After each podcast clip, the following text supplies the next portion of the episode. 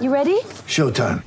On May 3rd, summer starts with The Fall Guy. Let's do it later. Let's drink a spicy margarita. Make some bad decisions. Yes.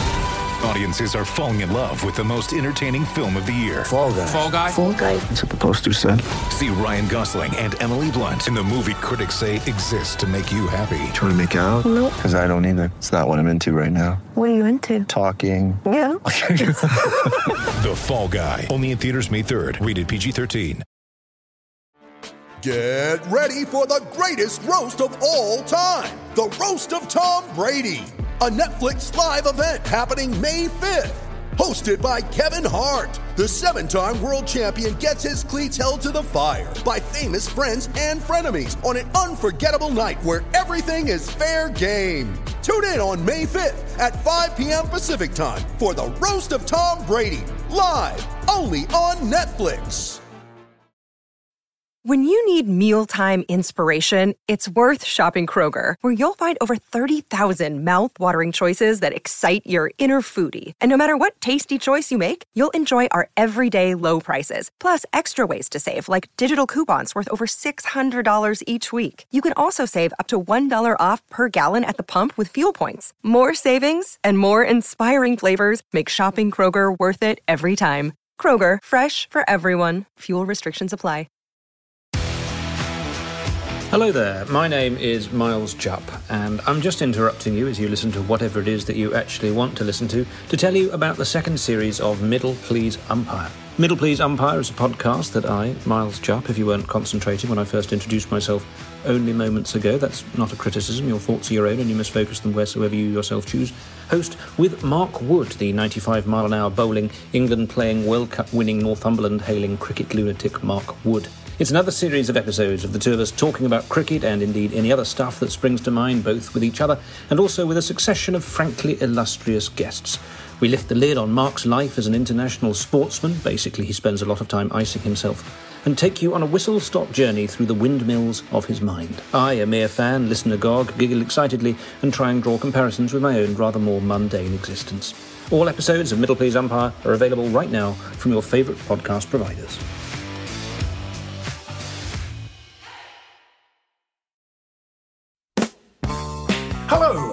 Welcome to Stop Hammer Time.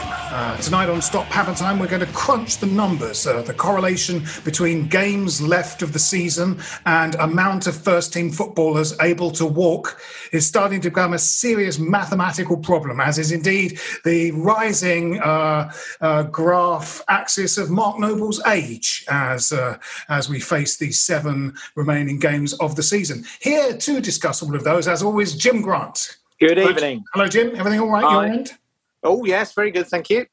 Uh, also joining us on tonight's stellar lineup, we have uh, one of the best friends we have of this podcast. He is radio and now triumphant podcast producer. Here's Mark Sandell. Good evening. Hello, Mark. Lovely to see you. Any more of those? Uh, the um, the missing podcast uh, coming up? Man- Manhunt. The Manhunt. Manhunt finding Kevin Powell. We're um, due to go back on the road in May, and it's been recommissioned for more episodes. Oh, great. And, uh, we've got uh, we've got a few things uh, up our sleeve, but obviously we're not going to start the thing again until the hunt starts again in earnest. Yeah, yeah. It's on the BBC Sounds app and it's Manhunt. And uh, yes, uh, COVID basically forced it to a tantalizing cliffhanger, which is perfect for a true crime podcast. Uh, perfect situation for a, a global pandemic to achieve. Uh, so when it all starts up again, yeah, Manhunt on BBC Sounds. Uh, excellent. Also with us, uh, we have, well, Jim, let me ask you this. Jim, who is your favorite Olympian?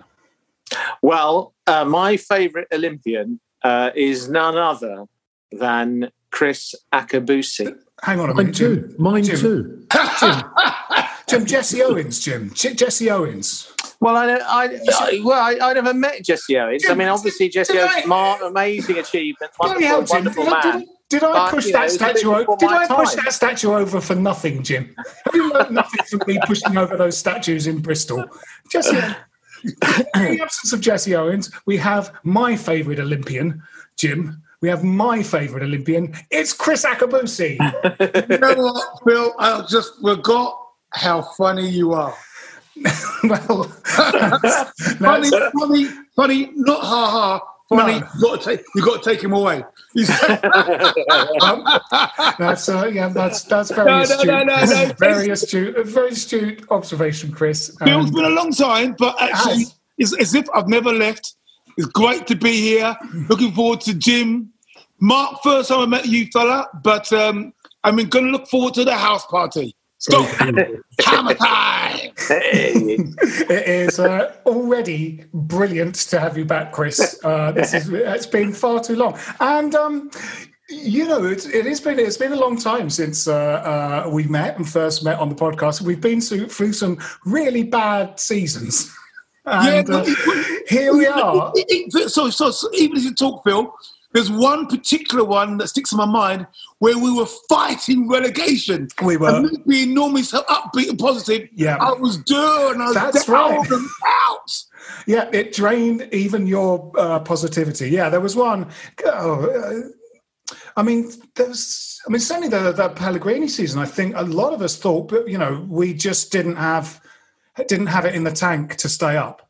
You know, uh, we just we weren't going to get enough points, and um, and we did. You know, um, but uh, yeah, certainly some, some grim old times this season. This season's quite the opposite. Chris, I, I, we better start with you. What do you make of all of this? Well, I can't wait to hear Jim and Mark, but I, I look, I know, I know it's probably about 2.30 in the morning and I'm in the middle of this fantastic dream that someone's going to wake me up from in a couple of hours. Yeah, yeah, yeah. I, I-. I know, I know this is not happening. It Yeah. doesn't happen to West Ham. But if it did happen to West Ham, then what I would say is, it's just one of those moments where it all comes together and the big finger comes out of the sky and it says, and it's you. Yeah, I'm hoping that it's not 2.30 in the morning, but I'm going to wake up at the end of the season and that finger says, it's really you. You're going on a European tour. yeah, yeah. And if that big finger that says it's you points at the owners, they might actually open their wallets and buy some players because they'll have won the not lottery, won't they? Um, well, well, well, let's put it this way. That finger will be David Moyes saying, open your wallet. I need not, I don't need um, a hundred players for a fiver like that Nordtveit year. year. You remember? Yes, I don't want that. I want players that go straight into the first team and make the sort of impact that Jesse Lingard has made. yeah, yeah. That finger. Yeah, I think calling that year the Nordtveit year is probably quite accurate. I think so. Um, Yeah. But we played. Uh, we played uh, the weekend. We played yesterday, and uh, we won again. Um, um, what did you make of it, Mark? Well, Jim and I were just talking just, just before we started about that quote that David Moyes said afterwards when he said, We've got to stop going 3 0 up and then nearly giving it away. And on the list of things you never expected to hear a West Ham manager ever say, the first part of that sentence doing a lot of heavy lifting there, isn't it? The first bit of that sentence. so, yeah. We've got to stop going 3 0 up. In fact, when Issa Diop nearly made it four, and I know it was pulled back, and I thought, now that's a really dangerous lead, 4 0. I mean, 3 0 we can probably deal with. You don't want to go mad and go 4 0 up because you never know what's going to happen. No, And absolutely. it is odd. And I think as you can look at it, obviously, you can look at it two ways. And in our current mood of optimism, you've got to say it is brilliant that we're going 3 0 up against decent teams and, and blowing them away really, you know, early on. Leicester were awful for most of most of that game, really. 70 minutes they were. But on the other hand, you think it wouldn't be West Ham, would it? If we weren't, I, I watched the highlights again today on Match of the Day two, and still got nervous. I knew what happened yeah, yeah. But still got nervous. I mean, it's fantastic, isn't it? I mean, this is this is great fun. I mean, it's easy to look look back on it now and say great, but it is great. And what a team performance! Extraordinary. I mean, the three goals.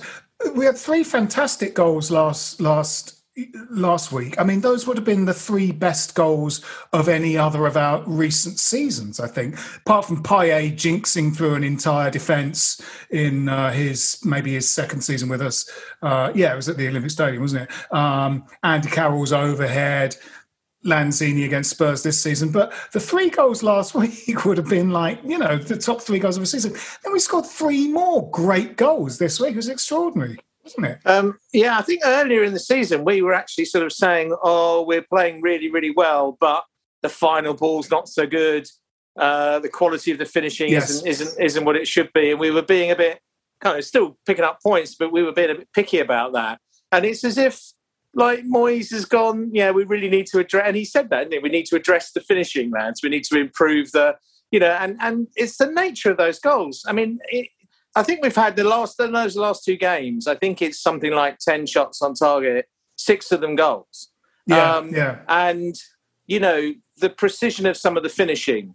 Uh, uh, Coufal looking up and picking out Lingard and and and Lingard. Um, Arthur getting in, getting in, and, and picking out Fornals. You know, Yeah, they've been week, yeah. working on this. That interview that Jacob Steinberg did with the um, um, with uh, with Fornals in the Guardian, which I recommend, it's really really good. Oh, Uh, when, where, when did that come out? It's in, I think, prior to the game. I think it might have been Sunday morning, Right, right. Sunday, Oh, Saturday interesting. evening. Sunday Times. Um, Yeah. You have to kind of search for it on the on the on the website now. Yeah, yeah. Um, but uh, Fornals sort of says, uh, you know, um, I say to the lads, if you get out wide, I'm going to be on the penalty spot. That's the best place to kind of pick up second, you know, rebounds and that kind of thing. And of course, there he was on the penalty spot, side footing it in in in the Wolves game. And so. You know we're scoring fantastic. They're wonderful goals to watch, and and uh, different. That that is the third goal was a thing of beauty. The, the sharp interchanging. It's the kind of goal that we've been enviously watching your Arsenals and your Man Cities scoring over the years, and Liverpool in recent. And now we're scoring those goals. You know, everyone's getting involved. Um, you know, it, it, it come from a high press. We, we we we turned over possession quickly. Arthur slips the ball through straight away first time. And then it's lovely feet from everybody, and uh, Bowen tucks it in. Absolutely amazing to And watch. Chris, uh, Lingard, Lingard has just been the difference in these last few games, hasn't he? Well, it's, it's been a revelation. I mean, you, you know, when when we said we were going to sign Jesse Lingard on a uh, on loan, I thought, what, what are we doing that for? What, why would we get Jesse Lingard? You know, we've got Lanzini, we've got Fornals, you know, we've got we had Anderson. Why would we just have another creative midfielder? We need we need a striker. Hmm. Little did I know that Manchester United had this genius locked up in a cupboard that Yeah. nobody knew about. And it's just, I mean, that goal of his, where he bent it round the players and into the corner. And Schmeichel, who's a great, no, no, no, no, no, not great, sorry, sorry. A good goalkeeper, Yeah. was nowhere near it. Didn't move. It was extraordinary. Where, where did he, where did he get that sort of vision and audaciousness to even attempt that, let alone to deliver it?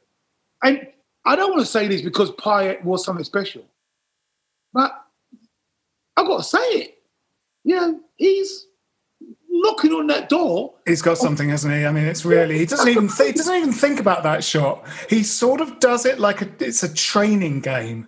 Well, he's Uh, free. He's he's he's just free. You know. You know when well when I was a kid, there would be a couple of kids who'd play for the school team who could just dribble around everybody, and they were just amazing little kids. And it's like it's like that. He he, Yeah. he gets these balls and does these runs, and then he finishes as if he's free, as if he's playing in a playground, and it's Yeah. awesome.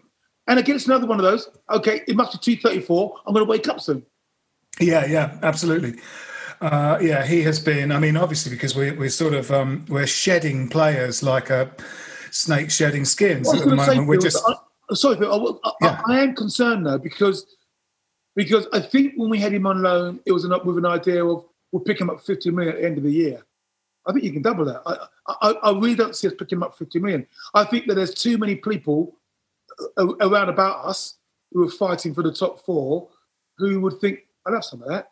I mean, everything, Everton could have some of that. He could play. Spurs could have some of that yeah, you know, he, he could do a job in teams who are traditionally ahead of us. So I think we've got a bum fight in our hands. The only thing is, he's settled with us, and hopefully he likes us. But that's another Yes. Early one, you said that's another one where Moyes has got to be able to say to um, the Davids, "Listen, gentlemen, we've got Lingard, we've got Rice, we've got Soucek. If we want to keep these boys, we've got to be building on them, not Yeah. detracting from them." I agree with you completely, Chris. Uh, but I also think where he's made, obviously, we know the amazing contribution he's made on the pitch, but he's clearly made an impression off it as well. He's clearly fitted into that the culture there. He's clearly popular. You know, they really like him. You've only got to see the way Declan Rice was celebrating that goal on the sidelines yesterday. You know, he's come straight in, done really, really well. He obviously has a manager who believes in him completely and knew all about, you know, that he was not getting time and all of that. So you just wonder sometimes, particularly if we were to get into Europe, whether this just fits him and it works for him. And why go and why go and experiment somewhere else? Yes. You know, when it when it when it works. Also, I, th- I think he um, isn't he sort of in the last year of a contract or something. Yeah, one so, more year. So in a sense, he he's a little bit in the driving seat in that whole deal, isn't he? I think he's he can sort of go where he wants to where because you know he's just come out of this experience where he's felt a bit unloved and a bit sort of unsupported. And he's come into a team where he's got quite the opposite of that where he's you know he's instantly a cult hero. And Yeah. um you know as as long as we're sort of not going to um you know pay him insulting wages uh compared to what he got at Manchester United it's possible that he might he might even you know uh, agitate for a move to West Ham you know Yeah, he, I mean, he might clearly the you know a big part of this project from him surprising the football world by coming on loan to to to West Ham was about getting back in the England squad, which he's Yeah. done. Uh, but he need, he, he's obviously now about about getting picked for the Euros. Um, uh, and if he can prove, I mean, if he can do that through, I mean, you know, we- we've got we'll have then two regular England internationals playing in the in the squad. I mean, that that is a sign that you're not kind of, you know, it's not a dead end thing to come to to come to our, our club. And then if you think that there's a long history, isn't there, of of players going to big big clubs and then ending up as fringe players there, and that Yeah. that I think you know one way or another depends on the nature of the player. But for some players, it, it, it damages their confidence. I think, and it mm. means that they end up not having the careers they probably. I mean, Scott Parker would be at Chelsea would be a very good uh, example of that. I think, um, but you you know you could reel off several others. Um, I, I said last week, and I, I still think it's true though that that Man United would be looking at this and going, well, you know, um, he's he's he's still a darn good player. Um, he's very very tied there. If they want him back and they offer him a new contract, he's he's going back there. I I, I, I that would be my view. Do you think so, Jim? Um, do, do sorry? you think, no, no, sorry. It's what, do you think so? You see, I, I, don't think I do, so. yeah. I, I, I, well, I don't think so. I think he loves Man United. I think he's been hurt by Man United. That they've got him uh, Bruno Fernandes and Pogba, and they've said um, effectively, you're not quite good enough for us. And I actually think the reverse. I think if he gets the right backing at West Ham with the right players, we will be the perfect club for him because he's not going to be relegated. He's going to be key to what we do. And he could, in the next three years, now this, this I'm slapping myself when I say, it, but take us to be regular top four, winning something. Could you, you know, we've got we've got legends of our club, and you know who they are: Moore, Hurst, Peters. Because we won stuff. Uh, he could. Listen, I, I, I, you have to apologise when I'm saying these sort of things, but he could be. He could be a name like that, and for the board owners, if actually they invest around him and Rice and Soucek, and actually allow us to actually win something, not to be the no, noise and East End neighbours, but be the be the. And again, I apologise. Be the Premier team in London. Uh, yeah, Uh, yeah. Well, I I mean, don't get me wrong, Chris. I, I, I, I think what, everything you're saying is absolutely right. I think if he's got his head screwed on, he'll recognise all of that.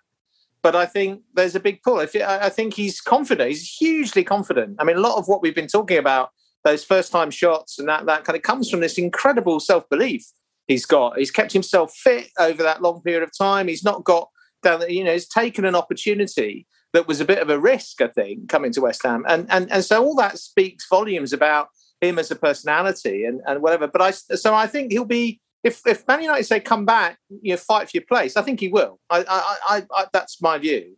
Um, but I don't think that's necessarily the right thing for him for him to yeah. do. And I, I totally agree. I think you you build teams around. He like well, you know, when we when when in that Payet season, you know, we one of the things we noticed about Payet, as well as his own spectacular achievements, was the fact that he made players around him better. It made Cresswell a better player. Suddenly, Noble was doing, you know, all kinds of fancy one twos with him, and Lingard is making those those front three or four around him. He's he's starting to make Bowen a better player. I think you know. Yeah, um, we should probably come on to that in a way. I mean, there were some other um, good performances in in uh, yeah. that you know that game, and, and, and in a way because it's got the same scoreline as as uh, the last game, and in fact the game before that featured a, a sort of a three goal comeback from the opposition. Um, you know, th- there was a well, let's talk about um, Bowen, for example, was uh, had a great game, and in fact, you know, social media people were sort of starting to be a bit. I think people look for fault when things are going well. So people going, "Oh, it's great," but Bowen's, you know, not very good. Was essentially a bit of a kind of um, uh, tune being played on social media. Similarly with Benrahma, um, I've I've never really liked Bowen any less than I liked him when he first came, which is a lot. And I thought, you know, he scored goals in the last two games because he was moved centrally. And uh, um, certainly this week he was moved centrally. And, uh, you know, the absence of goals from him uh, before that didn't take away from the huge amount of graft he puts in. And, um, uh, the, you know, being key to the sort of tempo, key to the pressing, key to a lot of what makes us a good team. But it was great to see him get on the scoreboard yesterday and last week. Yeah, with well taken goals as well, weren't they? I mean, both beautifully taken. But, um, but, I think Phil, what what what you said, and I let Mark say, but but was that's really important is that people were not seeing the grafting and the defensive work. And you, the fact is, you, you, know, obviously Moyes had had him down that flank, protecting Coufal, doubling up for Coufal. And then all of a sudden, that interchanging with Antonio, saving Antonio's hamstrings. So all of that Carlos, you know, Carlos' work, the water carrying work he was doing, you, then you can't blame him for then either missing goal opportunities or trying to take them and just not being crisp enough to deliver them. So, so I think he was asked to do the X a bit too much, and therefore, you know, wasn't delivering in that final third. But not because he wasn't doing, do, but he was doing a bit for, for West Ham. He yeah, was absolutely. He, he, he, never hides for a start. No. Secondly, he takes a lot of stick. How many times did he get kicked yesterday? Yeah, yeah, yeah. yeah. yeah. He, he, always gets, you know, sort of rough treatment. And having the having him and Lingard playing sort of either side of that centre was fantastic for him. It was liberating yeah. for him. And you know, we uh, we seen him get substituted, and you see him come off, and he's just breathing. Really, you know, he just battles away the whole time, and he just he also has that kind of goldfish mind. Sometimes it doesn't matter if he's missed one. The next time he's still going to give it a go. There's no yeah. kind of you know, and, that, and, and he's now getting his reward, and he's not he's not Antonio. You know, no, that's right. Yeah, yeah. And so, and so they played. They played him not like Antonio, and it worked. You know, and, and also, I think when people get sort of frustrated with him, the thing, the thing is, you know, he's also he's not Philip Coutinho and he's not Eden Hazard. It's like if he was those guys, we wouldn't have him. You know, we got him from a championship club, and he came with a huge amount of confidence that came from, uh, you know, being a high functioning championship player, a player that in the Goldfish Bowl that we got him from was a big fish, and uh, he came into the team. But what was great about him was that you know, like Soucek, I mean, those two were instrumental to us staying up absolutely instrumental to us staying up, those two guys. What was great about them is that they came with the spirit that they left their previous club with, yeah. which was they were big fish. They were big fish in their clubs. They came and they didn't get overawed by playing for us. And why should they? We were like threatening by relegation. You know, uh, they were like knights in shining armor coming to save the day. And uh, yeah, you're right. He never hides. And I think he's confident. Jim, you always say he backs himself when he's got a chance to shoot at goal. He'll back himself. He won't, he doesn't have that doubt. He doesn't have that fear. He doesn't have that sort of, sometimes Carlton, if he had too much time, might screw it up because there's just too much time to think about that shot. Yeah. So, so, you know, Antonio, Antonio version one, if he had too much time to think about it, would uh, you know sometimes screw it up. But you know, yeah. Bowen doesn't have any fear. You know, I, I, I, love him. I love him, and I think you know, I think his, I think he did. I think his form did dip mid-season. and that happens to players. Um, and he's picked it up. You know, he's he's he, and and he's been outstanding in those last few games. I mean, he, he, he deservedly man of the match. I mean, we could have picked one or two others, but he was deservedly man of the match. I thought um, uh, on uh, on Sunday. So um, you know, I, I, I am really really pleased. I, he's exactly the kind of player that Moyes seems to like. You know, runs all day, no ego, great team player, um, and and clearly working at making himself a better player. I think, and you know, well, good luck to him. Yeah, and like I'm sure you're going to mention Benrahma. I, I, I feel for Benrahma because he again came with a lot of promise, and maybe it's going to take another year for him to to, to, to actually deliver on his promise. But with all the tricks and flicks and obvious flair that he has, there's something missing at this level. And I don't know what it is. Well, obviously there's goals, yeah, but that's that's mm. for itself. But there's just something not you know whatever Bowen seems to be producing now, and Lingard has in spades, he hasn't quite got. Yeah, I, I, the only thing we I know you've discussed this, um, Phil and, and Jim on the podcast before, but you felt that early on you just needed a goal, didn't you? You needed a goal. Mm, yeah, you needed to do something that really got you know because he just seems to be. It feels to me like he's trying too hard. He did that lovely bit when he came on yesterday, and he, again he was left very late in the day. I do yeah. wonder how much David Moyes trusts him and that that mm. kind of concerns me. I think in those situations, definitely, and in the kind of that kind of game against you know, um, so I think we've got one or two games, you know, the, the Chelsea game, Everton game.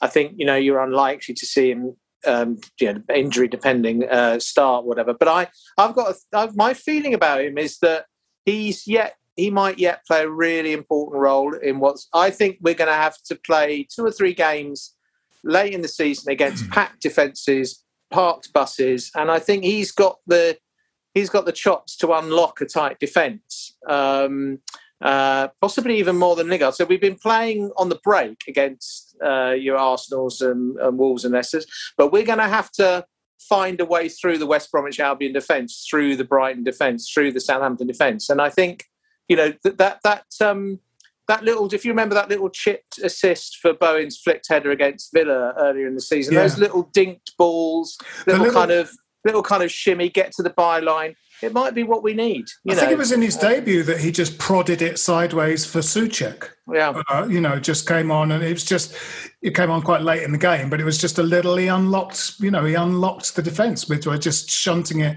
you know, sideways. To he's got a great footballing great. I really like him. I mean, I think yesterday it's conceivable that he would have had more game time than he had because all the substitutions got shunted a long one because one was enforced early when Cresswell was injured. So he had, yeah. so Moyes had to use one of his substitutions early earlier than he wanted, and I think um, you know there were he might have you know taken someone off like Bowen off maybe earlier and replaced them with Benrahma, which was the change, but relatively late in the game. And I didn't think Benrahma really had a chance to sort of get much going last night because our backs were to the wall by the time he came on. I, I do think there's an issue there, though, about, um, you know, it was very impressive the way that Moyes set up yesterday. And bearing in mind, we're missing, you know, our best central defender, our best midfielder, and, you know, our best striker. And he, and he, only striker.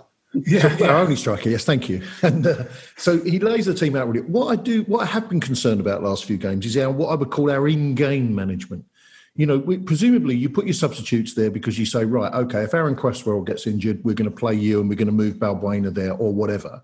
Or if Mark Noble gets injured, you know, we're going to play anybody except Conor Coventry by the looks of things. Yes. Um, you know, and I and it seems to me we've gone a little bit off the rails when we've had an injury problem. You know, when Antonio had to go off, or when mm. you know yesterday with Cresswell. And that it's sort of you know when you think we've got a fantastic coaching staff, brilliant motivation, we, we all, they seem to know what they're doing. I just feel we're a bit shaky when it actually comes to enforced decisions. Yeah, possibly. Yeah, yeah, um, yes. I wonder. You know, he obviously didn't.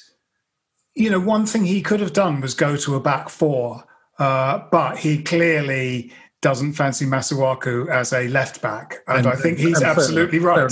Yeah, I think um, all right-thinking human beings, even people that know nothing about football, go. Even You Arthur know, himself. Celine Celine Dion will probably go. Oh, Masuaku as a as a left back? No, I don't think so.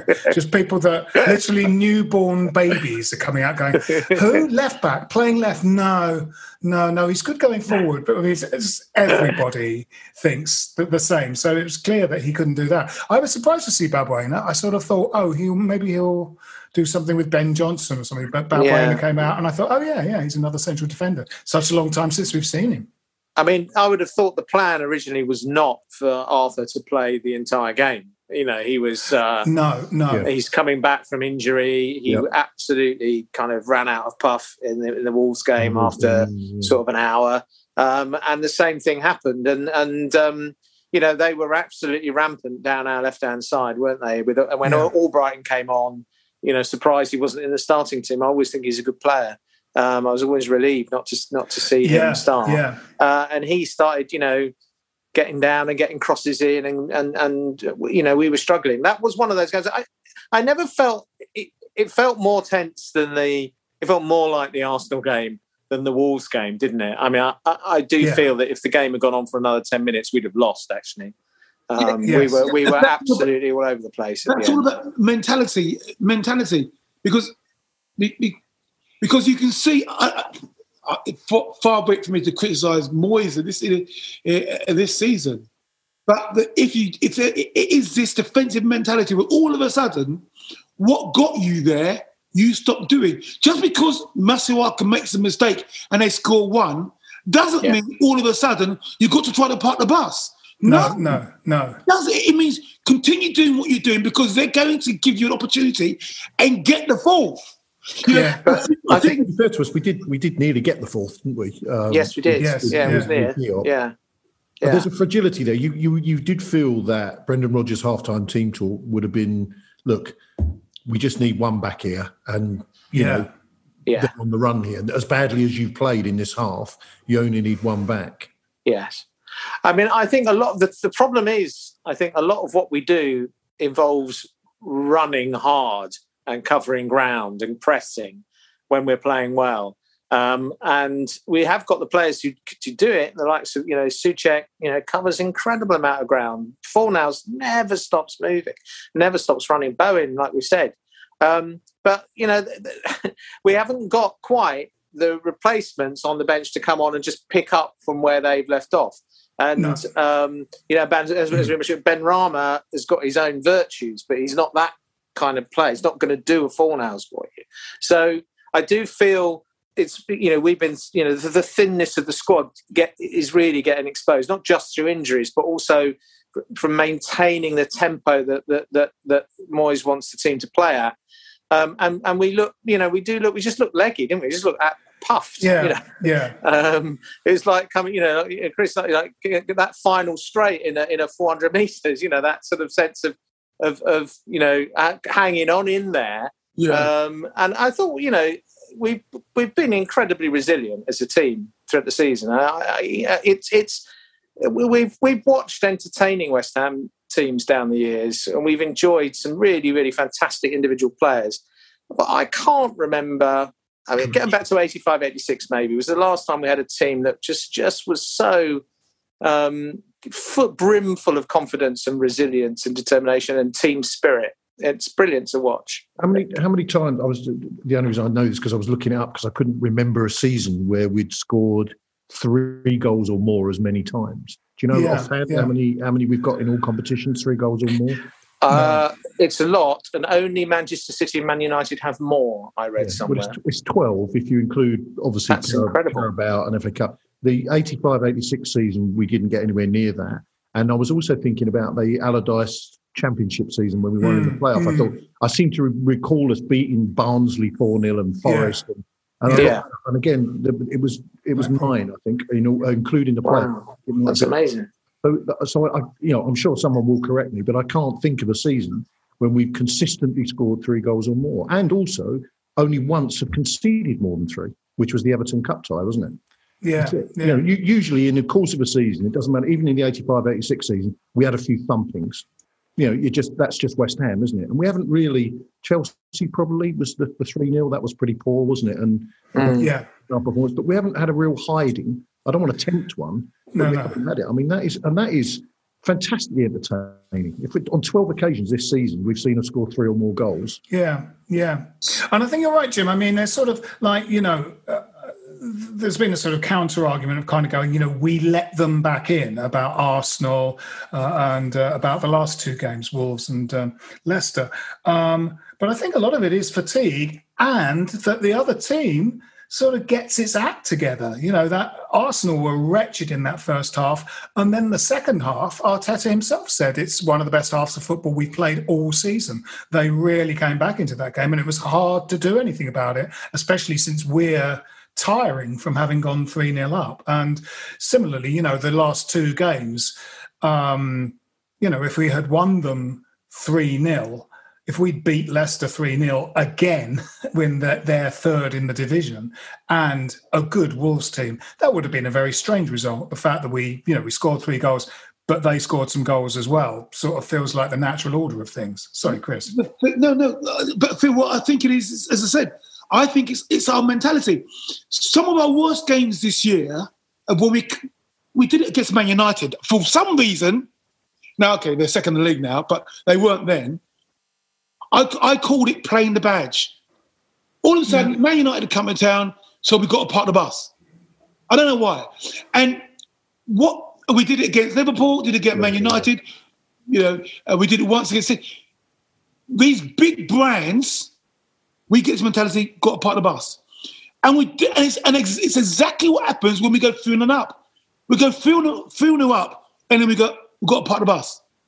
And so I actually think it is our mentality. We bring it on ourselves. Yes, of course. If you give Arsenal the ball and say, okay, attack v attack v defence, they're going to flood you. Arsenal, we were we were lucky against Arsenal. We were, yeah. Weren't good enough. But we were lucky. I think you say 10 more minutes with Leicester, we were lucky against Leicester. And that's without Maddison. So, so uh, my theory is that we get this park the bus mentality and we can't do it. We haven't got the players that are equipped to do it, to defend properly. No, I mean you have to keep giving them something to think about, and uh, you know, I mean, obviously that's sort of hitting them on a break uh, approach where we might not have as much possession, um, you know, is how we've operated. I mean, those last three matches, we've scored three goals in the first halves of those games because, um, you know, the team, the other team comes on to us and then we hit them on the break. And, uh, um, yeah, I don't know. I mean, it's just, uh, you know, I guess it's hard to do that for 90 it's two minutes. sides of an equation, though, isn't it? I mean, I, I, think Benji mentioned this um, a few weeks ago on, on the podcast. I, I, think at the moment we're we're we're setting out to blitz teams in the first in the first 20 minutes of game. We've scored a lot of early goals this season. We've really, hmm. really gone at teams, play with a very high tempo in the first half. And it is difficult to maintain. I mean, Leicester a third in the league. They've yeah. only won. They've they've only lost one away game all season. It would be amazing outfit. if they didn't have a twenty minute yes. spell against yeah. you. They're gonna they're gonna have a, a, period of you know. It's about the game management when when in those situations when you are a bit backs to the wall. Um, and I, as I say, I think you know you you were rightly pointed out, Phil, that you know um, two of the substitutions were forced on him through injury. That makes a difference to how you you're planning to manage the game um, even from half time, you know, onwards. Um, so I don't think we can be. I wouldn't be too critical. I think you're. I think you're right, Kriss. I think you know it's something that we've seen West Ham teams down. Oh, under Redknapp, you know, we used to do the same thing. But it's a team full of attacking players. But we we get to the last ten minutes of a game, and we'd be for some reason, you know, uh, backs against the wall. We mentioned last week that game under under Bilic. You know, um, away at Spurs where he took Payet off and instant thing kind of, you know, but Payet by being an attacking threat on the halfway line, you know, when when when the ball was in our box, was was was a defender in a way, even though he was attacking. So I think you're right, but I think it's very hard for football teams to avoid that at times. Um, yeah, it's very weird. It's very rare for the, you know any team in in a, a football match not to have a spell. You know, you feel that if if uh, Real Madrid played Bromley United, Bromley might have five minutes in the game where they sort of gave them a bit yeah. of trouble for one reason or another. Um, we'll carry on with this after this message.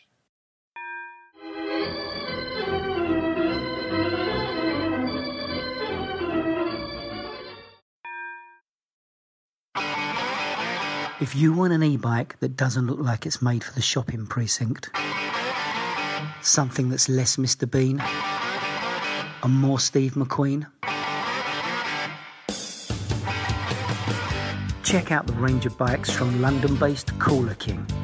From dope 250 watt city bikes to Harley Bobber inspired 750 watt beasts that can tear your face off while leaving your smile intact.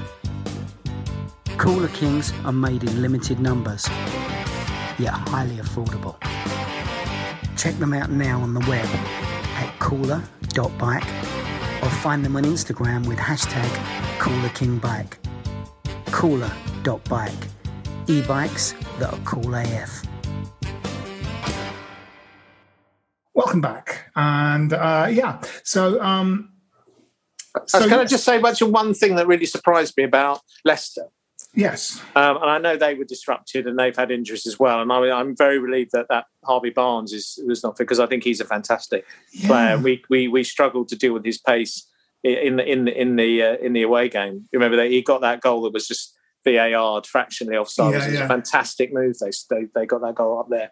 Um, but I was surprised that they. I mentioned last week. I thought you know they're going to have learned. They're going to have learned their lesson you know they were they were burned with uh, by Antonio's pace up there and and the, the hitting him on the break. But actually, if you look at the two second goals in those games, the second goal up there was a long punt from Cresswell over the top that Fornals sprung their high line oh, offside yes, trap yes, on did, and yes. scored. Second goal today, Diop uh, long ball down the line. Bowen springs their offside trap and, yeah. and, and and scores. He really didn't learn from from from them sort of the first game. So you know, everyone lauds Brendan Rodgers. Uh, everyone you know has opinions about managers, but they all make mistakes. And and Rodgers set them up, got them, got the tactics wrong in that first half badly. Yes, that's true. I forgot about that four Fornals goal being against Leicester. Uh, yeah, yeah, it's identical sort of springing of the offside, Similar, offside yeah. trap. You know, even down to you know questions being asked as to whether it was offside and ha- having to be yeah. checked by VAR. Yeah, yeah. I'd also I'd also question Brendan Rodgers in, in, terms of the fact that if you know anything about West Ham, is exactly what you just said, Jim. Is that we blast teams early on. We're happy overall to have thirty five percent possession over the course of a whole game. But what was it? The Arsenal game, ten minutes in, we had eighty six percent possession. You know, yeah. and so if you know anything about us, you know that we're actually going to really go for you in the first 20, 25 minutes. As you say, that high pressing, high energy is fantastic. So again, you thought, well, surely you would you'd come up with something. We used to get annoyed with West Ham teams being a terribly slow starters, didn't we? We'd always say, yeah. "Why does it take?" You know, how many how many times have we had that conversation? What is it? What is our problem that we can't send them out fired up? Well, they're fired up now. But you know, you you got to watch match of the day every week to see that's how we play. Mm. Yeah. Question. Good question for you guys. Because I've, I've, not seen all your um, podcasts. Um, have you discussed the absence of fans and, and, and maybe the effect that's um, that's had on the team? Yeah, sort of. You know, we haven't had a long conversation about it, but it does sort of come up. You know, uh, I mean, you know, those um, those sort of stats about Leicester's away record and our home record, you sort of listen to them and kind of go, yeah, it's not really the same this season, though, is it? Sort of, you know, kind of uh, away games and home games. I mean, we still seem to do well at home. I mean, there's, I think in the Olympic Stadium, especially pre new carpet, I think you probably did have to be used to playing in that season because it was very difficult to, um, you know, uh, calculate in your little onboard computer how hard to hit a ball because a huge expanse of green and then the fans being a long way away spread out in front of you. And I think players said, I think Collins said when he was on the podcast that it's actually difficult to, you know, find your range. Um, yeah, so no, perhaps, I, mean, I, didn't mean that, Phil. I mean, crowds. I mean, yeah, I mean, I'm talking about toxicity. Toxicity. Thank you yeah. very much. Um, I'm just I'm just trying to imagine um, what it would have been like if the fans had been in the ground. We're playing championship uh, uh, champagne football 3 0, and then Masuaku makes that mistake. Yeah, yeah, yeah. How would how would the fans have reacted? And how would how would Masuaku have reacted? Uh, and that's just a small Yeah. cameo. And uh, you know, I don't, I'm a fan. I, I go. I've got to, but but sometimes I've seen us turning our our, our, our players, and I'm I'm now beginning to wonder. You know, have we had great players all along? Just could that couldn't perform under the pressure that is an East End crowd that's not very happy. It's a difficult one. I, I, I mean, sorry, Phil. No, go on, Jim. Uh, Well, I, I was going to say, judging judging by some of the comments on uh, social media, well, even on our Stop Hammer Time Facebook group, there was somebody instantly slagging Masuaku off and saying he's useless, he's rubbish, blah, blah. You know, completely ignoring the fact he's just coming back from injury. He's he's been fantastic in the in the for the first hour in both the games that we've seen him. Yeah, that, that anticipation running in for the second goal at, at Wolves, seeing that opportunity, the balance he brings to the left hand side, fantastic feet. There was one moment in the second half where he was surrounded by four Yeah, players yeah. he just kind of just kind of dribbles his way out out, with the ball. of that. I mean, like you know, kind of thing that world class players do. Um, he's you know, like I said, I mentioned his interception and his quick ball for the for the third goal. The fact that it was his second great cross from the burst of pace and cross from the left that led to the first goal. All this suddenly just gets ignored because the guy makes one mistake. And I think you're you're right. You know, um, there have been times when I think a, a kind of mood of discontentment and, uh, and and and so on sort of seeps onto the pitch. But I, I I'm not Uh, sure that happens. In- in- to teams that are doing really well, though. No, I, don't think so. I mean, I don't think it. I don't think the fans turn on a sixpence within a game if, on the whole, we're playing really well.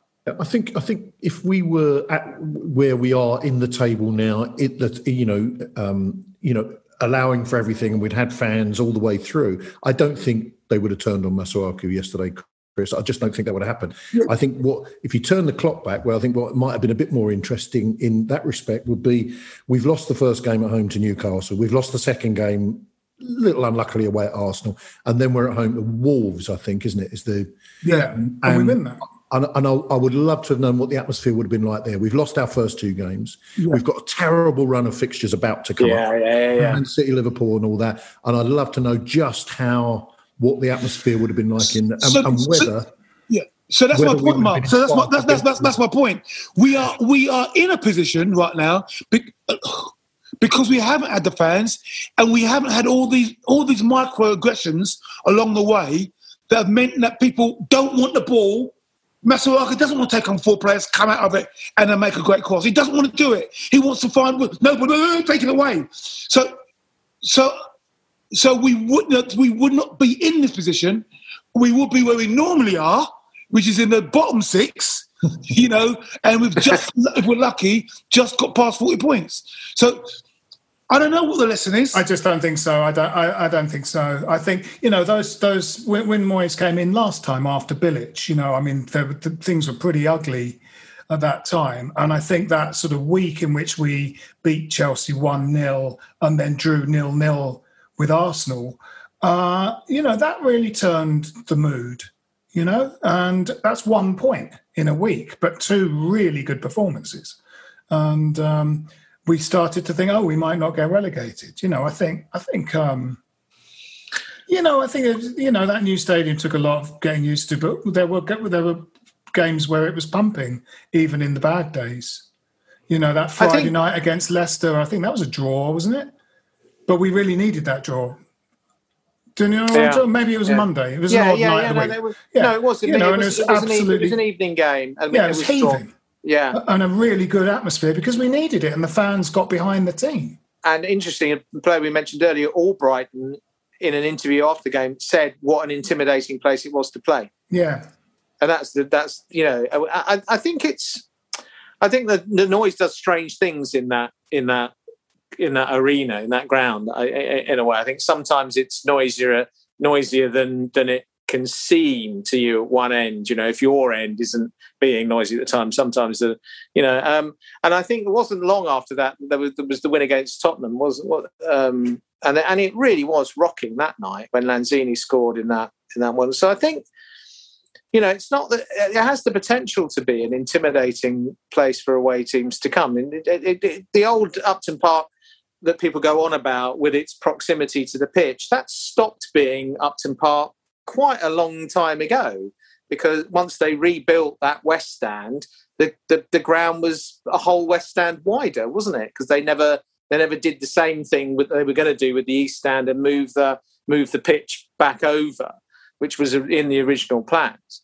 Um, I mean, it's a really good question, and I think it's a really interesting debate now about where the campaign against the board, where the where the complaints against the board go, because it's been wrapped up, no doubt, with failure on the pitch. I mean, that you know, fundamentally, yeah, um, last four years, the, last four seasons, the, yeah. Um, so there was there was a, there was a picture of of um, fans outside the game when the team bus around outside the ground, the team bus sort of you know with GSB out, posters, you know, RIP West Ham. You know, it's a bit odd having a big banner saying RIP West Ham when you're fourth in the league and chasing Champions League football within the five year time frame that was that was you know supposedly the, the kind of the promise that everyone had bought into. Um, I'm no Sorry, I don't understand, Jim. When was this banner? Yesterday. Yeah, I think yeah, I think so. Well, I saw RIP West Ham. Yeah, so kind of GS. Well, it's I mean, you can't necessarily relate to that, Jim. Who was it who so, raised the so expectations? It still says that right. on it. You know, that wasn't you um, know, killing wasn't our club and all that, and all that kind of well, thing. I mean, so, yeah. I mean, it's a difficult one because uh, a lot of the animosity towards the board is is is deep seated in the way they have perceived to have um, treated fans and, and and so on and so forth. But a lot of it is just born out of frustration of failed transfer policies and and and a lack of lack of success. And and I think people were naive. I, I, I hate to say it, but I think people were naive about what their expectations were when we moved into the stadium. When we did a series of podcasts just after that move, we talked about you know raised expectations as being a real problem for for for a club. And, mm-hmm. and Moyes picked up on it. One of the first things he said in an interview when he arrived was that he wants to you know under promise and over deliver, the opposite to what's been going on at West Ham for too long is Yeah. over promising and under under delivering. Um, well, yeah, no, I, I yeah, no, no, quite true. I, I, I, I, I get it, but I think it's it. It makes But- the whole but- but situation because- more problematic. But because way, people doesn't it? didn't want to move, because people didn't want to move from um, Upton Park, uh, I think they willfully misinterpreted what Gold, Sullivan, and Brady said about the next level. They, in that first season that went horribly wrong, because uh, you know I lay the blame very much at Bilic's door, not really Sullivan and Gold's door, I have to say. And uh, but that season sort of went tits up, and basically these people were saying they promised us the next level. They promised us the next level about six months after that promise was made, as if somehow a switch was going to be flicked. No, Phil. You no, no, I'm not having that, mate. So no, it wasn't Bilic. I, I, I'm, I'm, I'm definitely not GSB out. Definitely not. I do not know what it's like to have a have a have a shed load of money and and have to decide how to spend it. But Bilic wanted some key players for that team, and when he went to the board, he wasn't given what he wanted. It was given it was given Nordtveit and and a hundred hundred other players for a fiver. Yeah, you know, so, so, so come on. And Zaza. And, no, come on. No, no, no. Whatever. I can understand the frustrations of the fans. All right. We weren't promised in five years to be fighting at the right end of the table, getting into Europe. Now, it might have been an outlandish promise. It might have been tongue in cheek, but that's what we were promised. And then when we and when we transferred after a great last season at Upton Park and that last game with Man United, which was brilliant, yeah. And then you get you know 100 players for a fiver, and then you get served up that rubbish. And then Well, I just don't know. I don't know how much Bilic is involved in the transfer policy because you know you would hope it would be had to be believed. What, what, what, Someone would have you believe that he found Lanzini, that he found Payet, that he found Obiang, that he had. So why suddenly has he got nothing to do with the transfers the following nothing, season? You know, it's like, I, I- said there were players that he wanted. I forgot there's a guy from Portugal. There was a real defense, the, the sort of Soucek hmm. type Rice defensive midfielder we were supposed to be getting, and the ball, the ball ahhed. You know how many times we link with players and and the, oh, we can't get him Be- because you know. So so so look, I, I, I'm not I'm not definitely not against the board. I'm not a board out for, but but but. It, that was on them. You cannot promise something to a bunch of and rip the heart out of the not the heart club. No, no, not club. No, no. Rip them out of their traditional homeland, drop them in this place, and then not not follow up.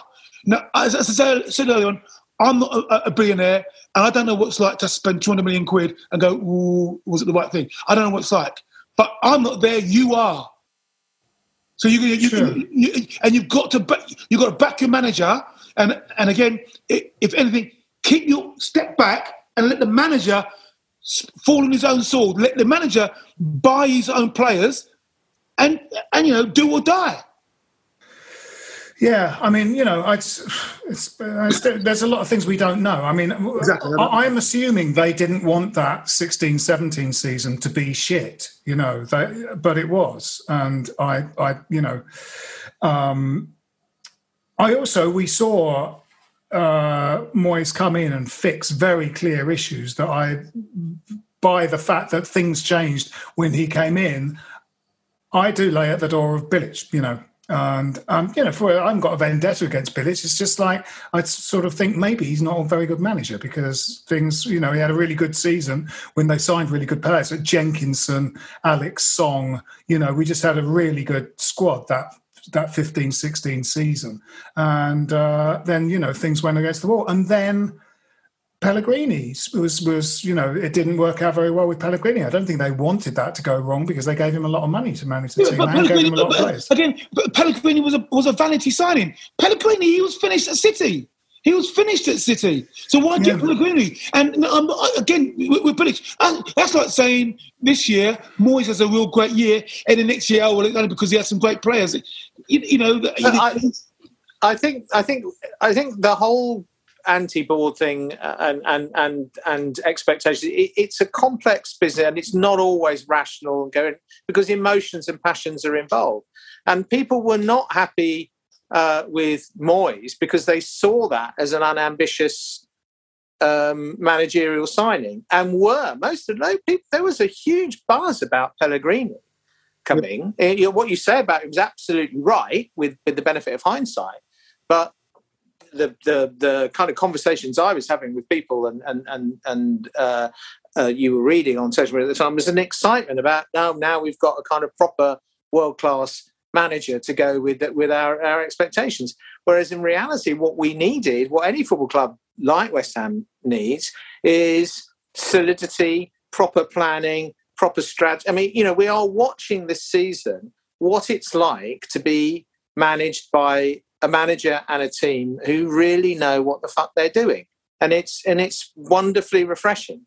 And you can see it, uh, you know, it, it, day, game by game, you know, period of the season by period of the season. You can see it, it, it, it, it working, and and all the noise is Same coming out of the club. manager. This is the same manager, and, and, and I, I agree he's done fantastic for us, but who got the Hevo in Sunderland, got the Hevo at Man United, got a Hevo in in um, Spain. You know, yeah, he's coming to West Ham and he's got it right. He's definitely got it right, but he's also had a period where he's got it wrong. So you, you know, well, you don't get, but you don't become a bad manager overnight. The David Moyes of Everton and the David Moyes of West Ham are the same David Moyes who just didn't get the time at Man United. Well, Yeah, didn't get The the, Man time United- United. the Man United Sunderland was was a Sunderland was a shitstorm that he Yeah, went yeah, into. yeah, I agree, I you know, agree. And, and I don't know what happened at the Spanish club. No, exactly. So what do I'm trying to say to you, so a Bilic at, at um, West Ham, who se- uh, seems to be a likable guy who wants to be liked, Yeah. didn't have the testicles to say to the board, "Shut it, my team, my Yeah. squad."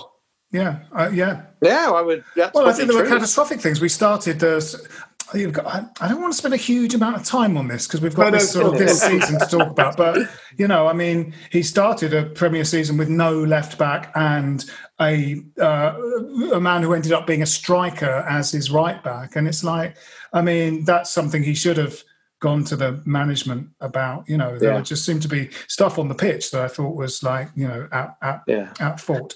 I, I, Um, I just sorry. think there's been a lot of revisionist thinking about it about it all. Just to feel because because at the time when that in that that final season, um, there I had lots of conversations in a lot of pubs with a lot of West Ham fans. Uh, and I hardly met anyone who wanted to stay at the stadium. Uh, me and Phil were among the very few people who really did not want to move. I would have joined, and I'm not a big kind of protesty campaigny sort of person, but I would have joined a, a, a meaningful protest against the move at the time. But it was three people with half a banner and a dog outside the, at the ground. It literally, there was there was very very little opposition to that move at the time. People were buying into the notion that going to a big ground was going to be a, all about kind of buying success and so on. Um, and now there's a lot of revisionist thinking about the ground and losing traditions and so on. There weren't many people standing up for long live the Boleyn at the time we were we were it was announced that we were going to leave it. To be No. honest, I don't know. it's very very kind of retro that. I don't know. Anyway, no, that- Jim, enough I, said on it. I, I don't know, Jim. I- It's, it's not, not. That's not my experience. Uh, you know, no. The, where, what I was sitting there, I was at the Paul Sandwiches in the West End. We didn't want to leave. We didn't. We didn't want to leave, and it took a lot of marketing, a lot of phone calls, a lot of uh, videos. Come and have a look to buy the ticket to go where we went to. Sure. Well, I'm with you, but I, that just wasn't my experience. I, I think to people. you're right, Jim. There, there was there is revisionist thinking about it. I, I I agree with Kriss. My, our circle were definitely all not for leaving Upton Park, but then likewise, none of us were chaining ourselves to the railings at, at Upton Park either.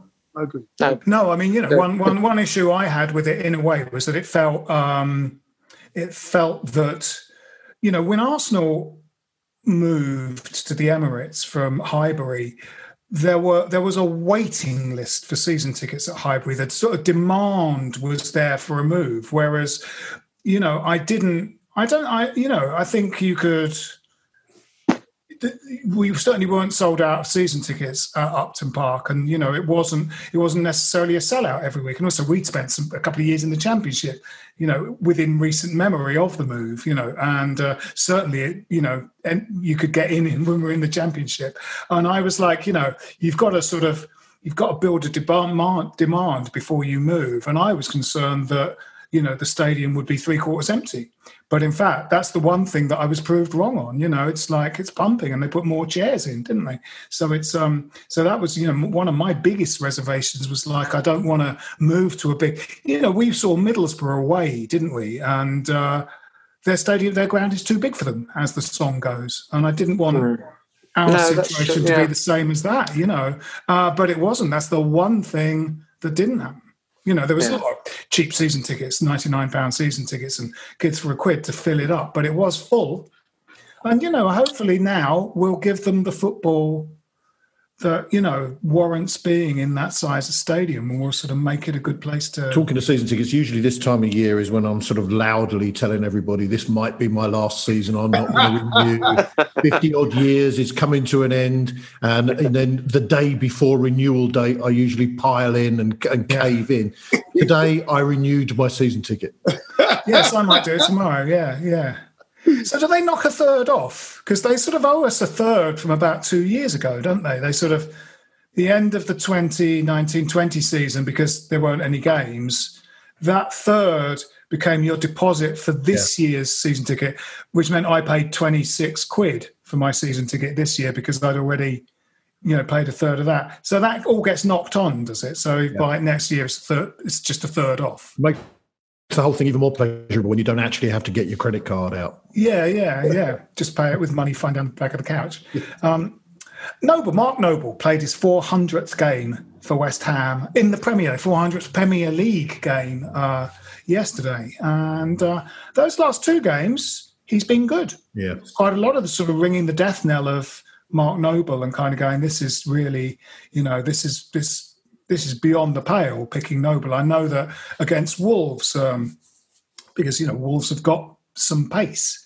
Uh, there was a lot of kind of ominous moaning and gnashing of teeth before that game when they saw his name on the team sheet. Fortunately, against Wolves, strangely, the battle didn't seem to happen much in the middle of the pitch. They were keen to get it out to Traore on one of the flanks. Uh, and somehow the whole game felt like balls were kind of donked over the top for people to run onto from both sides. So, you know, Noble had a relatively good game in that. But, you know, yesterday there was a fair amount of kind of play in the middle of the pitch, and Noble acquitted himself really well. Yeah, look, yeah. And, and, Noble has been, still is, a very good player. Um, you know, and you don't lose that football intelligence overnight. No, my, my, my, my problem for Mark, look, he's come into that team, he's got a job to do, and he's played out of his skin. And I think that he's played, you know, when, when, when, you, when you're a sportsman, there's that left brain logical stuff where you know building blocks how to play, but then there's there's that virtuos, virtuosity. There's that when you just climb in it, you just and you an automatic pilot, and you see it and you do it, and you just feel great. My my fear for Mark is game one, game two, as well as he's played playing on adrenaline. What happens game three, game four, when he comes down off the high and he realizes I'm 32 year old Mark Noble and I can't run one more time. And I lunge in for that tackle and it's the penalty or it's my red card or and, and that's the the negative me. That's what I'm I'm, I'm scared. It's what I'm scared of. I don't want to. It's what I'm scared of. I'm scared that 55 minutes into the game, Mark Noble realizes I'm 32 or 33 and my legs are gone. Well, you know what? I mean, was it? I think it was the very bad first half against Brighton that we played, and then we were much, much better in the second half. And I think in that first half, uh, Noble was on the team sheet, and there was a little bit of sort of a ill feeling. I don't know why, I don't know who was missing, but somehow, you know, Mark was picked, and that first half against Brighton didn't work out, and Mark didn't have his best game, and he was hooked at half time, and they changed the lineup in the second half, and we played better. So I think you know possibly you know, if Moyes sees that happening, he'll reconfigure because I, I do sort of think that Fornals is possibly capable of partnering Soucek in the middle of the park, which means that you can probably play Benrahma somewhere in front of them, or you know, some sort of configuration that includes him. So I think I think there is a sort of formation that we can play in the absence of Rice. That doesn't mean that we have to pick Nobes if uh, he's not feeling it, because I do think you know he he we will have sterner tests than Wolves and quite a weakened Leicester as well. Um, but I thought he had some really good games, and I wondered whether it was because he was deployed in a slightly sort of different way. He I seemed so. to be a bit deeper, didn't he? I think so. I think if he sits in front of the back four, um, picks up stuff, breaks things up, picks passes, you know, dictates play from deep, he can cope with it. He don't need the legs to, to do that. Lots of lots, there's been lots of great players in the past who haven't really been, you know, athletes or or whatever. What where there's been a problem is when he's been put into the team alongside Soucek and Rice as a kind of three and been expected to do more of a kind of number ten, um, number ten role, more the kind of role that sort of Fornals was playing uh, yesterday. You know, and and I think that you know, yeah, he hasn't got the legs for that. He's, he, you know, um, there was a time when I think he probably was under deployed as an attacking midfielder, and I, have always laid the blame a lot of that on Curbishley, who told him he didn't have the pace to be an attacking midfielder and tried to turn him into a defender, or did turn him into a defensive midfielder. Um, but I, I, I, think you know, um, in his heyday, he did have the legs to, to do that. If not the pace, he could certainly you know run and run. Um, now I think you know he's using his now. I mean, the block where he got injured in his arm was just you know fantastic, classic blood and guts. We've seen it so many times over the years. You know, putting his body on the line, getting in the way of things.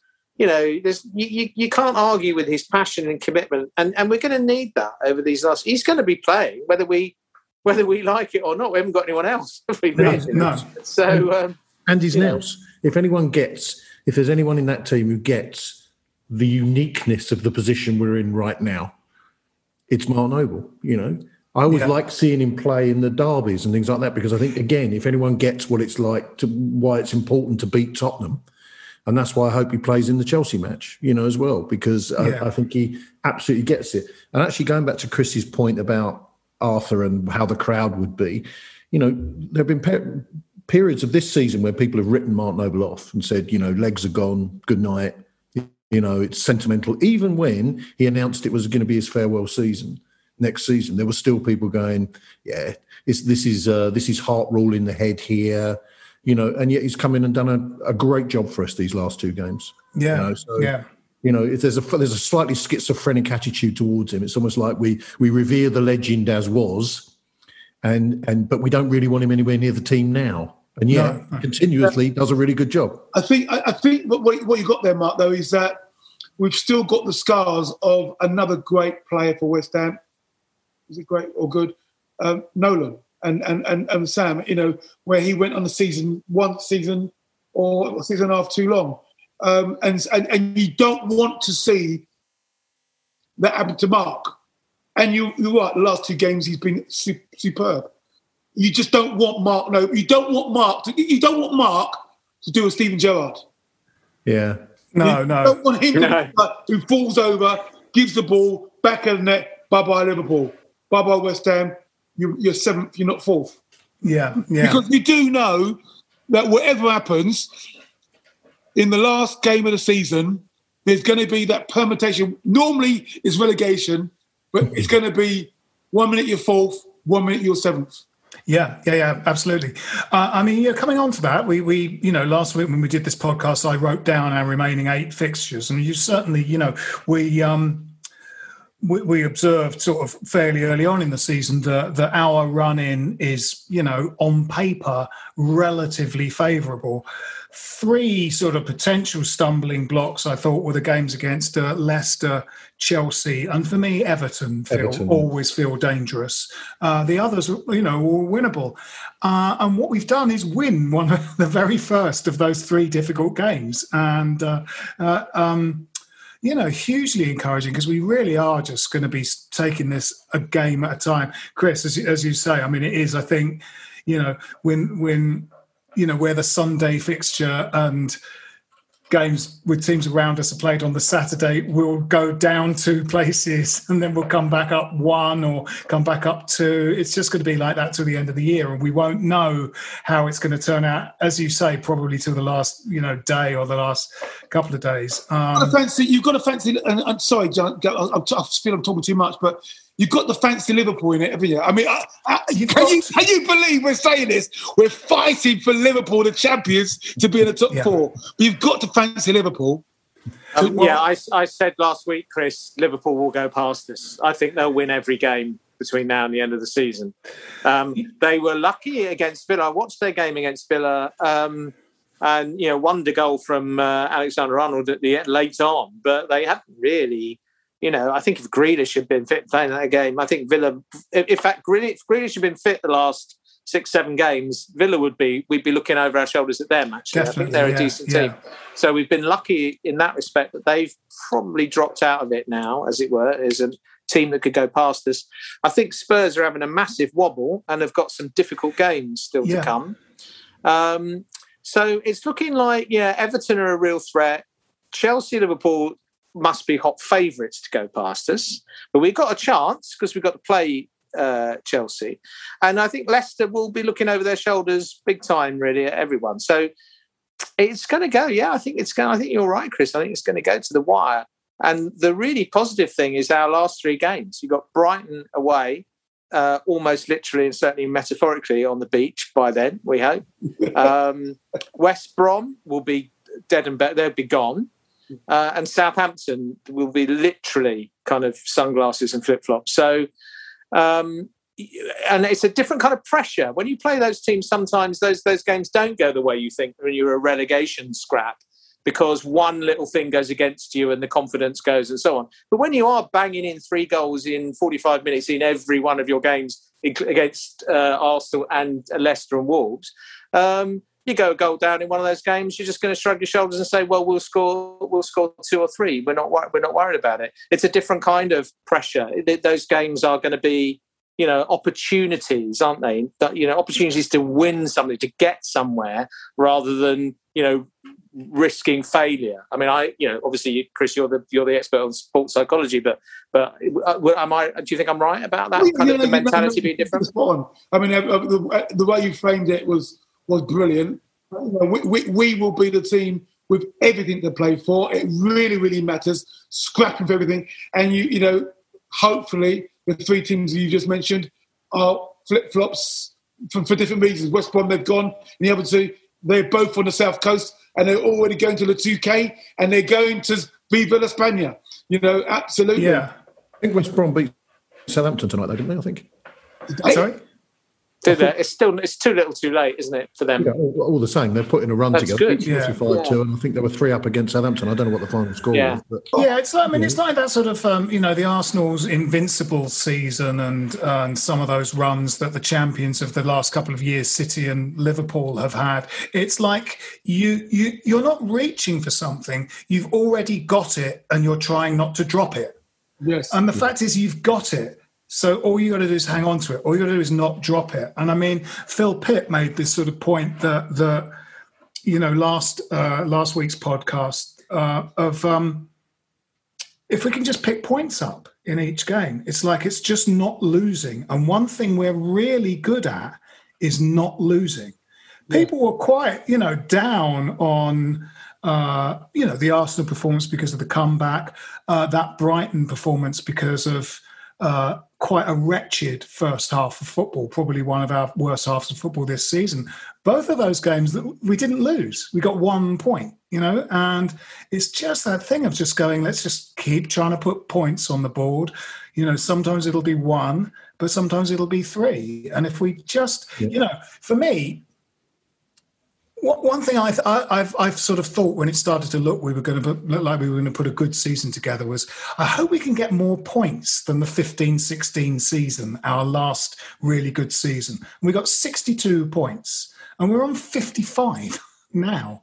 So, you know, uh, eight points will get us to 63, which is a better a better finish than the Payet season. And, you know, that was a bloody good team. Yeah. Jenkinson and an informed Cresswell on the flanks, Lanzini, Payet. That was a great team. Sakho. I mean, that's a lovely statement there, but that's a little bit arbitrary now. I think, you know, I think now, well, so let's speak for myself. Having, can't believe where we are, I'd be really disappointed if we finish eighth, for example, and we, and we don't get into Europe. And I am even, I, I, can't even believe I'm saying this. I'm even really, I'm really hoping now for Champions League. yeah, uh, you know. You know, it, it just sounds ridiculous to be a West Ham fan. And I say, now look, I won't be disappointed if we don't get Champions League. Of course, I won't. You know, if we're here and we get sixth or seventh, we're going to you, fine, fine. But honestly, sixty-two points. That that that is just so doesn't matter anymore. Be- only because you know, victim of our own success, because of where we actually are with seven games to go. Yeah, yeah, absolutely. Absolutely, yeah, yeah. You know, and and uh, no one's saying I, I I'll be happy if we're sixth and seventh, and I'll be sad if we're fourth. Uh, you know, I'm not saying that. You know, it's like um, you know, I want us to finish as high as we possibly can. Um, but for me, if we got more points than we did in 15, 16, and I, you know, I sort of think you know, it's my head says uh, maybe seventh. My heart says sixth. Uh, I think we will finish one of either sixth or seventh. I would say, you know, uh, but you came but it's but it's but yeah, it's, it's, you know, the team don't listen to me. We're playing too well. We're, we're playing too well. Phil Whelans wants us to finish sixth. We're going to have to. I, we're to I have to think we're screw going up. to. I think we're going to finish above Leicester, having beaten them. I think that was a psychological blow, but but they, they've got they've got um, Uh, they've still got a cup semi-final. Um, their heads were there, I think, as well. I think that helped. Actually, that was a factor in that game. Mhm. Um, it's always useful to play a, a team a week before a cup semi-final. I think. Um, Liverpool I and think- Chelsea have both got Europe. They've still got Europe. They've still got Liverpool- Europe, so that's a Liverpool factor. I, I, I think Europe. it's hard to imagine that we're. get- I think Liverpool have just got an easy run of fixtures, though, and I think they're going to go past. I think it's a battle between us, Chelsea, and Everton for that for that fourth, fifth, sixth place. I think that's that's where it's going to go. I think it'll be Man City, Man U, Liverpool, one, two, three, and then I think I think it's I, I think Leicester are going to uh, uh, do what they did last last season. I think they're going to fall away. And That's think about, I mean, that would be really useful if, yeah, one of the teams above us. I mean, I hadn't, I hadn't really thought of one of the teams above us, sort of that we might overtake one of them. But yeah, Leicester obviously they're only a point away at the moment. But We're not, we're uh, not going to touch Man U. And actually, that Man U No. result yesterday was probably good for us, actually, because I think, you know, Spurs were one of the teams you'd have thought probably will. They've got to make up, they've got six points to make up now. That's, Yeah, that's, yeah. that's Yeah. in seven games that they're going to be going some to. Uh, we've got to, either got to kind of fuck it up a bit or they've got to really go some. And they, they, they're showing no signs of that, are they really? No, no. I mean, I think there's a sort of um, there's a slightly rocky psychology there as well. They're sort of, you know, they they seem, you know, Mourinho's sounding very discontented, and there's a lot of sort of paper talk about if we don't get Champions League, I'm off. Says Harry Kane. It feels like, you know, it feels like they're sort of um, not a happy ship, and they've got a massively. But I, so, so, so I, so, so I actually think it's not because of what they do. I think, I think it's about what we do, and, Yeah. I, and I think, I do think Liverpool will get be ahead of us. I like what you just said there, Jim, about Leicester. I, I just think for whatever reason this year, whatever reason, our boys don't know when they're beat. They do not understand that when No. your best central midfielder is out, you're supposed to capitulate. They do not understand that when you drop in Mark Noble at the end of his career, he's supposed to mess it up. They do not understand that when our best central defender is out, they're actually supposed to leak more goals Yeah. and score. They don't know that you, you can't, you Yeah, yeah. can't play without a stri- striker. They just don't know. They, so, so it's like they're, they're like kids. They don't know what they don't know that you can't do this. And so I, I honestly do think we are going to go on that stupid run. Yeah. Yeah, absolutely. You know, uh, uh, the, the psychology is definitely there. You know, we're, we're set up, we're set up for it, and, and hopefully we can because you know this run in these games are winnable, and uh, we've already won one of the ones that we thought was maybe a bit less winnable. Uh, so yeah, no, absolutely. I mean, Well, if if we win the other two, I mean, if we beat Chelsea and we beat Everton, I think that'll be it. I think we will do it, but Yeah, I don't yeah. think we will win those, both those games. But if we were to win both those games, my God, you know, yeah, I think we'll do it. yeah, yeah, absolutely, absolutely. That's, you know, it's, it's that we're at that point, aren't we? We're the, we're in the driving seat. We're we're the team in fourth. They've got to get past us. And we're, and we're the team with Those momentum. are six pointers. Those games, aren't they? You know, um, Chelsea one point behind. We, we beat them. It's four points. yeah, That's the, yeah, That's the game. Chelsea's the game, isn't it? yeah. It's a massive game, isn't it? Yeah, we win that. Crikey! I don't think we will, but No, but no. Uh, No, but we, um, you know, uh, Jalen's is sort of adding to our very positive sort of psychology. He just goes out there and just does his thing. Oh, and it's going to be very worrying for other teams. I think it is the, you know, again, we're in a, we're in uncharted territory in that um, other teams are worried about us and they don't know what we're going to do. And it's like, you know, three a third team in three weeks has had three goals put past them. And you know, as as as you said, Mark, teams now should know what to expect from us, but they can't do anything about it. You know, Can I say though, just to add to that, I think, and I felt this for a little while now, the big banana skin is coming up Saturday. I, I think that's a really Newcastle good shout. still Newcastle still need points. They will Yeah. be fighting like hell. Got And best players Wilson and uh, Saint-Maximin back.